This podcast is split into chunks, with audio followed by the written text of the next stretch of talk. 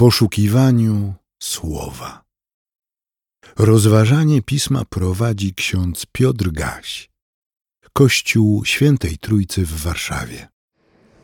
Łaska Wam i pokój od Boga Ojca naszego i Pana Jezusa Chrystusa, który wydał samego siebie za grzechy nasze, aby nas wyzwolić z teraźniejszego wieku złego według woli Boga i Ojca naszego, któremu chwała na wieki wieków. Amen. W drugim liście Piotra, w pierwszym rozdziale, od drugiego wersetu czytamy. Łaska i pokój niech się Wam rozmnożą przez poznanie Boga i Pana naszego Jezusa Chrystusa. Boska Jego moc obdarowała nas wszystkim, co jest potrzebne do życia i pobożności, przez poznanie tego, który nas powołał, przez własną chwałę i cnotę, przez które darowane nam zostały drogie i największe obietnice, abyście przez nie stali się uczestnikami boskiej natury, uniknąwszy skażenia, jakie na tym świecie pociąga za sobą porządliwość. I właśnie dlatego dołóżcie wszelkich starań, uzupełniajcie waszą wiarę cnotą, cnotę poznaniem, poznanie powściągliwością, powściągliwość wytrwaniem, wytrwanie pobożnością. Pobożność braterstwem, braterstwo miłością. Jeśli je bowiem posiadacie i one się pomnażają, to nie dopuszczą do tego, abyście byli bezczynni i bezużyteczni w poznaniu Pana naszego Jezusa Chrystusa. Kto zaś ich nie ma, ten jest ślepy, krótkowzroczny i zapomniał, że został oczyszczony z dawniejszych swoich grzechów. Dlatego, bracia, tym bardziej dołóżcie starań, aby swoje powołanie i wybranie umocnić. Czyniąc to bowiem, nigdy się nie potkniecie. W ten sposób będziecie mieli szeroko otwarte wejście do wiekuistego królestwa Pana naszego i Zbawiciela Jezusa Chrystusa.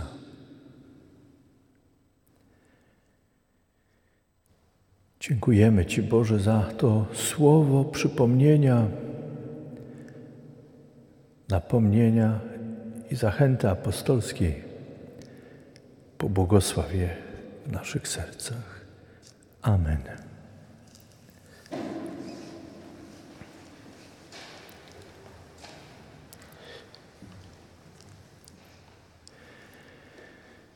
Siostry i bracia, dobrze, że mamy w liturgii okresy, które nakłaniają nas poprzez czytania wybrane przez Kościół i wyznaczone przez Kościół do tego, abyśmy w swoim myśleniu, rozważanie, zatrzymanie wydobywali to, co istotne, ważne dla naszego życia. Nas, którzy nie żyjemy przecież jako dzieci Boże pod kloszem hermetycznie zamknięci, chronieni, ale jako posłani do świata żyjemy wśród innych, nie zawsze ludzi dobrej woli, ale też żyjąc w tym świecie, sami nie zawsze jesteśmy ludźmi dobrej woli. Potrzebujemy tego, o czym Pismo Święte mówi, że musimy tego starego Adama, starego człowieka, który jest oporny wobec Boga, który własne ja jest skłonny wynosić ponad innych, a nawet na wysokości Boga. Potrzebujemy tego ciągłego przypominania, że nasze miejsce jest przy naszym Bogu i nasza droga powinna toczyć się wedle wskazań, które Bóg daje nam w całym Piśmie Świętym, a w szczególności w tym, co, czego Chrystus nas naucza. Mówimy też, odwołując się do nauczania Chrystusa, że jesteśmy powołani do tego, by iść w ślady Chrystusa.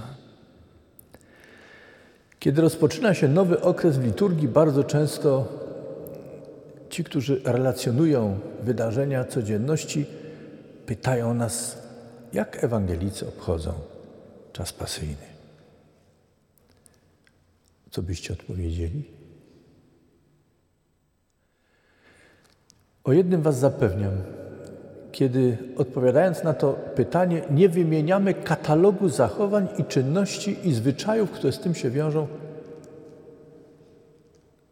widzę, jak oczy pytających powiększają się i jest zdziwienie. Wiele osób interesujących się lepszym poznaniem Kościoła ewangelickiego też stawia to pytanie, czym właściwie się wyróżniacie? Kim jesteście jako Kościół? Co trzeba robić, aby być ewangelikiem? I mam wrażenie, że pytający znowu oczekują listy czynności, zachowań, gestów, które mieszczą się w tym, co nazywamy ewangelickie i co czyni kogoś w tej sferze czynienia, myślenia, gestykulacji ewangelikiem.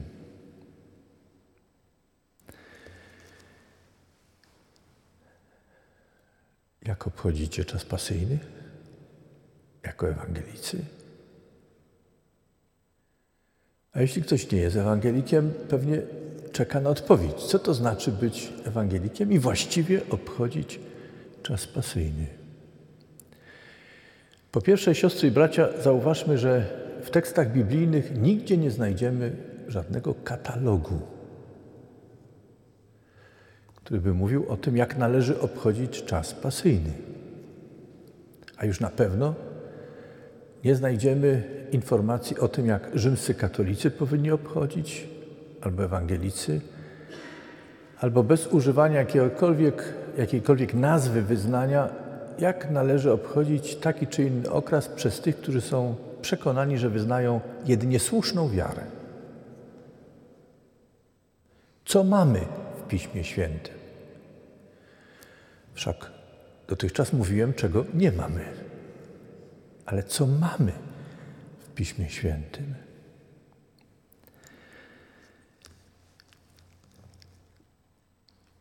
Zajrzyjmy jeszcze raz do dzisiejszej lekcji i pozwólcie, że zacznę odpowiadać na to pytanie postawione, co mamy w Piśmie Świętym od ostatnich wersetów, które usłyszeliśmy.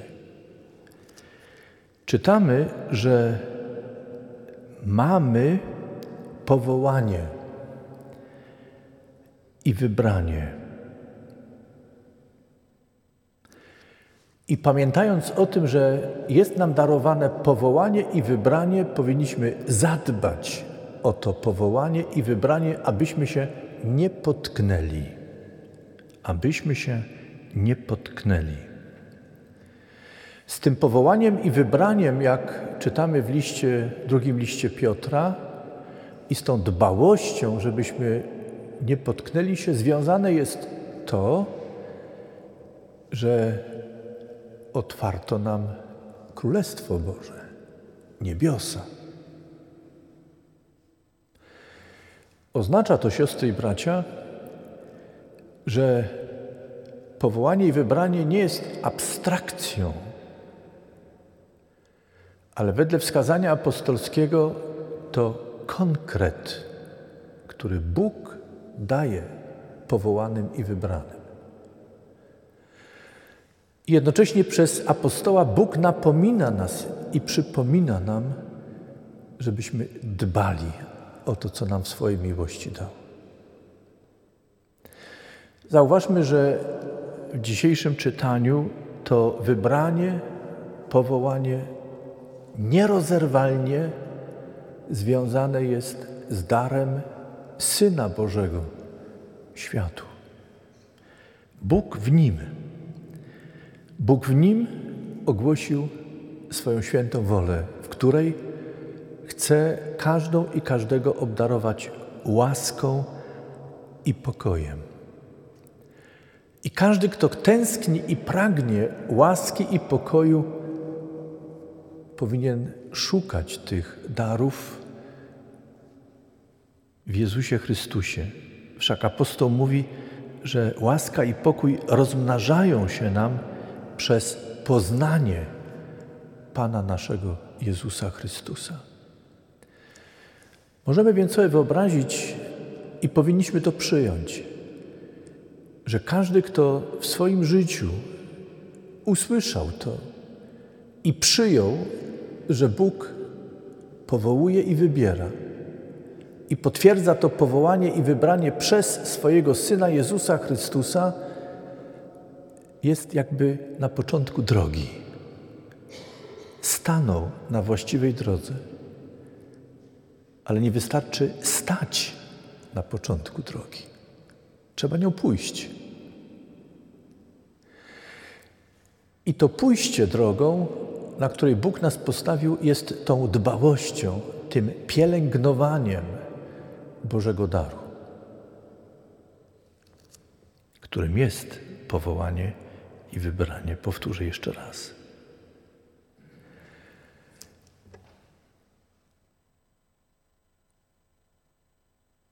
Co musi się stać, żeby człowiek znalazł się na tej dobrej drodze i przyjął to wybranie, i przyjął dar pokoju i dar łaski? Właściwie o tym mówi całe Pismo Święte, wskazując na to, że człowiek odwrócił się od Boga, ale Bóg nie odwrócił się od człowieka. Właściwie całe Pismo Święte mówi, że Bóg szuka człowieka, ale człowiek nie szuka Boga. Właściwie całe Pismo Święte mówi, że Bóg wyciąga ręce do człowieka niewidoczne, ale na różne sposoby daje znak swojej dobrej, zbawiającej woli i chce obdarować człowieka. Ale jest jeden problem. Bóg wyciąga ręce, daje, ale człowiek nie zawsze wyciąga ręce, by je przyjąć. Dlaczego? Bo trwanie las w dalszym ciągu w stanie odwrócenia od Boga.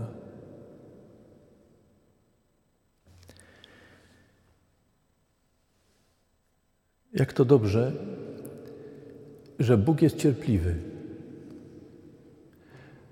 Jak to dobrze, że choć nie w tym samym czasie, ale jednak Bóg każdemu przygotował i każdej przygotował taką chwilę, kiedy w tym odwróceniu od Boga człowiek uświadamia sobie, że to nie jest normalny stan. Czegoś mu brak. Nie zawsze potrafi to człowiek zdefiniować, określić. Czasem próbuje tłumaczyć sobie, że to chwila słabości. Próbuje więc wzmacniać samego siebie na różne sposoby. Czasem tę chwilę niepewności, czy jest to właściwy stan, próbuje człowiek zagłuszyć, rzucając się w wir życia. I próbuje ten stan niepewności wypełnić aktywnością. Nieraz dokłada wiele starań, by być lepszym człowiekiem, mądrzejszym człowiekiem, by być bardziej życzliwym wobec innych zwierząt, przyrody. I wydaje się, że w ten sposób niejako nadaje sens własnemu życiu i przekonuje samego siebie, że jest na właściwej drodze.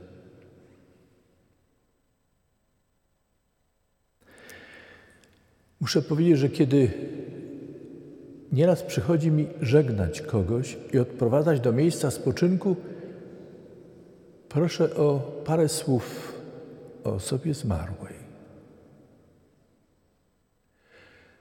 Najczęściej powtarzająca się charakterystyka osoby zmarłej to kochał ludzi albo kochała ludzi, przyrodę, zwierzęta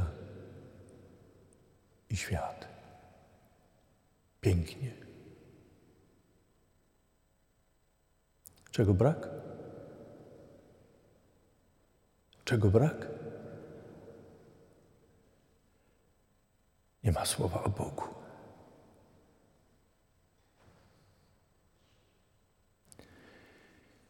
Chcę powiedzieć dobrze, bardzo dobrze, że kochamy ludzi, kochamy zwierzęta, kochamy przyrodę, że kochamy świat. Bardzo dobrze. Mówię to bez sarkazmu, bez jakiejkolwiek ironii. Dobrze.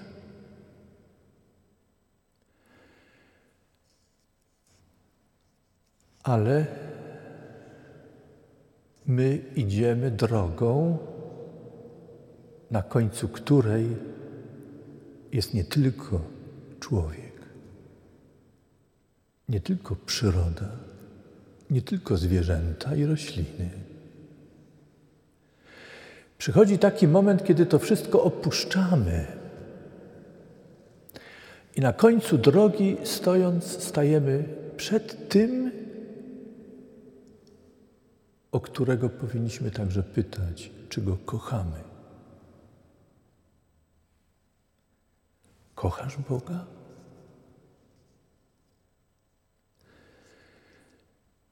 Nie usłyszysz dziś, droga siostro, drogi bracie, kochani słuchający, oglądający, nie usłyszycie żadnego katalogu z wpisanymi zachowaniami, co robić w najbliższym okresie pasyjnym, żeby właściwie przeżyć czas pasyjny.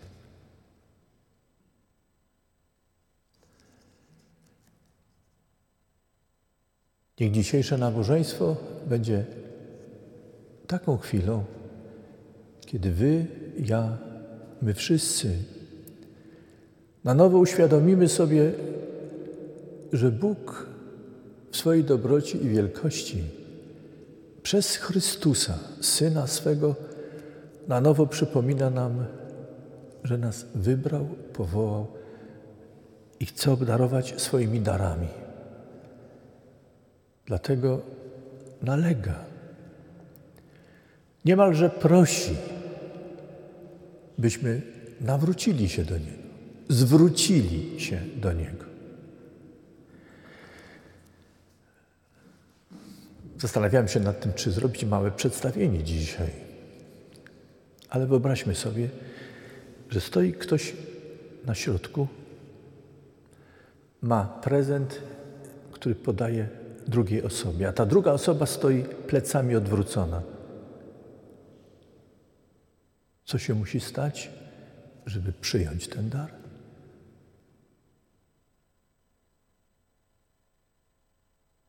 Musi się odwrócić. Ale to za mało. Potem musi wyciągnąć ręce.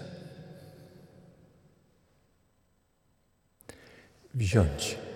Uwierzyć, że ten, który daje, faktycznie daje. A potem musi zadbać o to, co bierze. O tym przypomina dziś apostoł. Wy, którzy jesteście zwróceni do Boga, wiecie, że Bóg Was powołał, wybrał, obdarował. Pozostańcie w tym stanie zwrócenia się do Boga. Pielęgnujcie to, co Bóg daje. Dbajcie o to, żebyście się nie potknęli.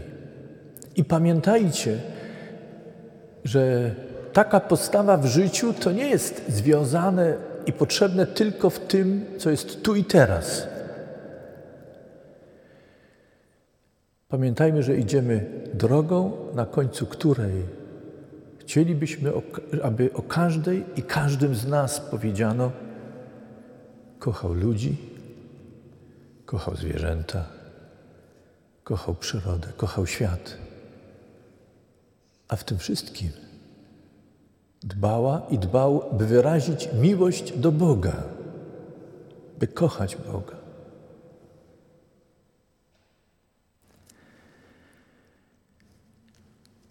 Apostoł przypomina w, tym w tej dbałości, w tej trosce o właściwą postawę potrzebujemy pewnych określonych zachowań.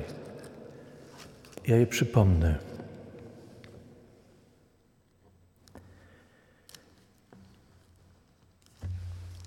Wiara w to, że tak jest, tak jak Pismo Święte mówi, co staram się Wam dziś przypomnieć, uzmysłowić.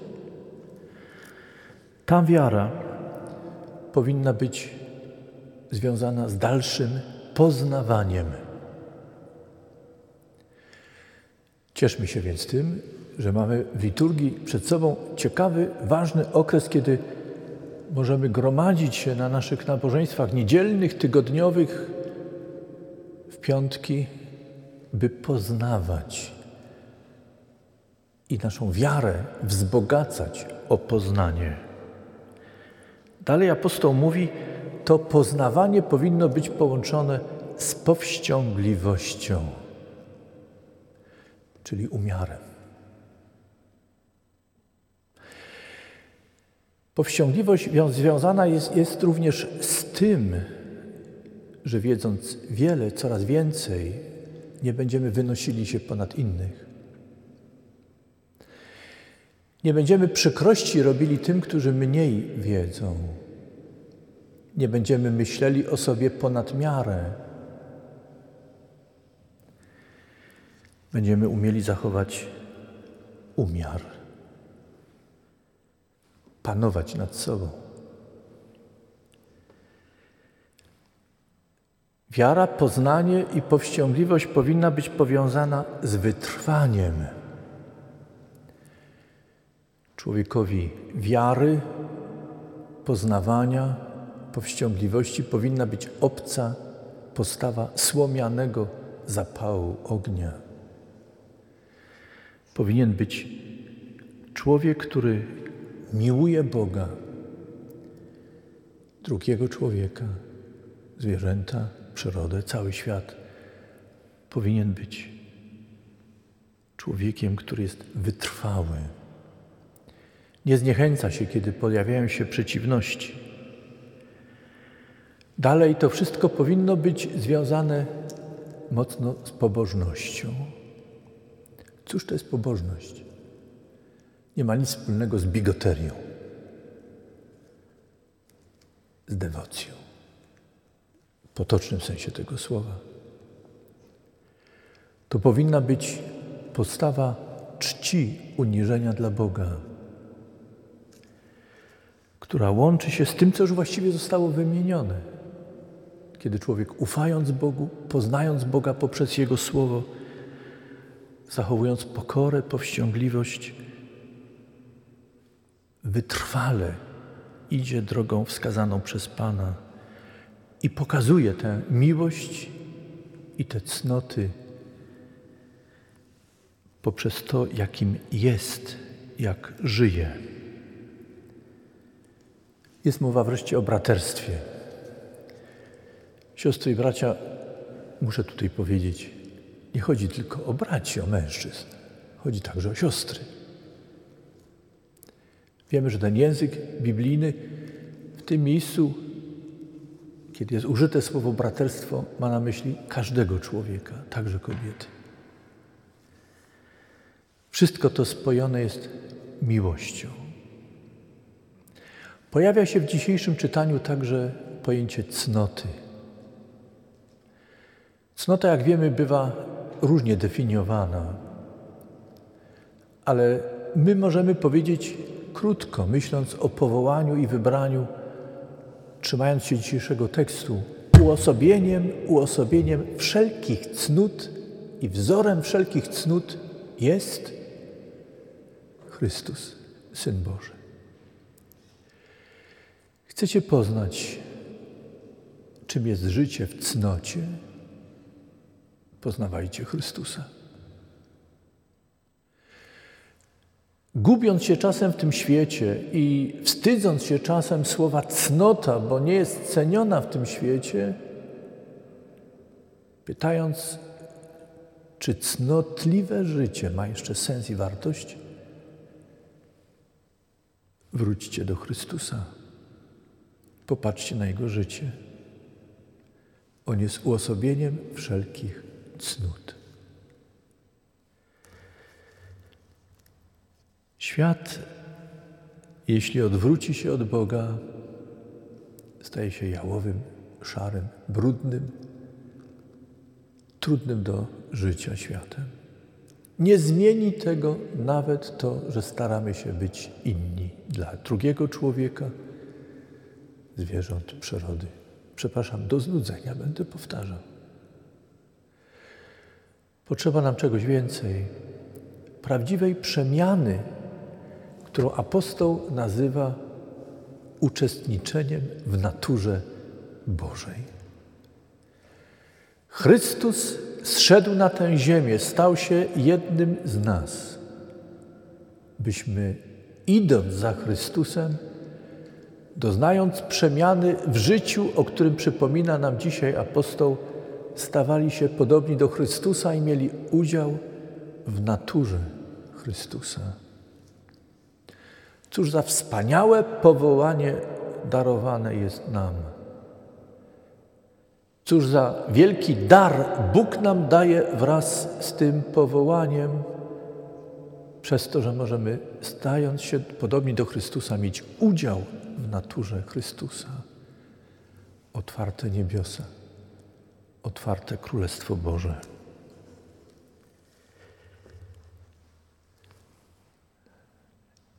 Idziemy z Chrystusem do Jerozolimy w naszym liturgicznym przeżywaniu czasu, który jest przed nami. Jest jedna ważna zasada, byśmy przyjęli to słowo, uczynili je takim ważnym wskazaniem w swoim życiu i byśmy wiarę naszą pogłębiali ożywiali w mocy Ducha Świętego przez poznawanie, przez powściągliwość, wytrwałość, pobożność, braterstwo i miłość, wiedząc, jak wiele Bóg nam daje w każdej chwili. Niech Was, niech mnie, niech nas wszystkich Bóg łaskawy ma w swojej opiece, byśmy zawsze zwróceni do Niego codziennie przyjmowali te dary, które nam daje. Jakie to dary? Zobaczycie, każda i każdy z nas. Na pewno Bóg chce nas uczynić bogatymi, byśmy tym bogactwem życia duchowego mogli dzielić się z innymi. Amen. Przyjmijcie życzenie pokoju.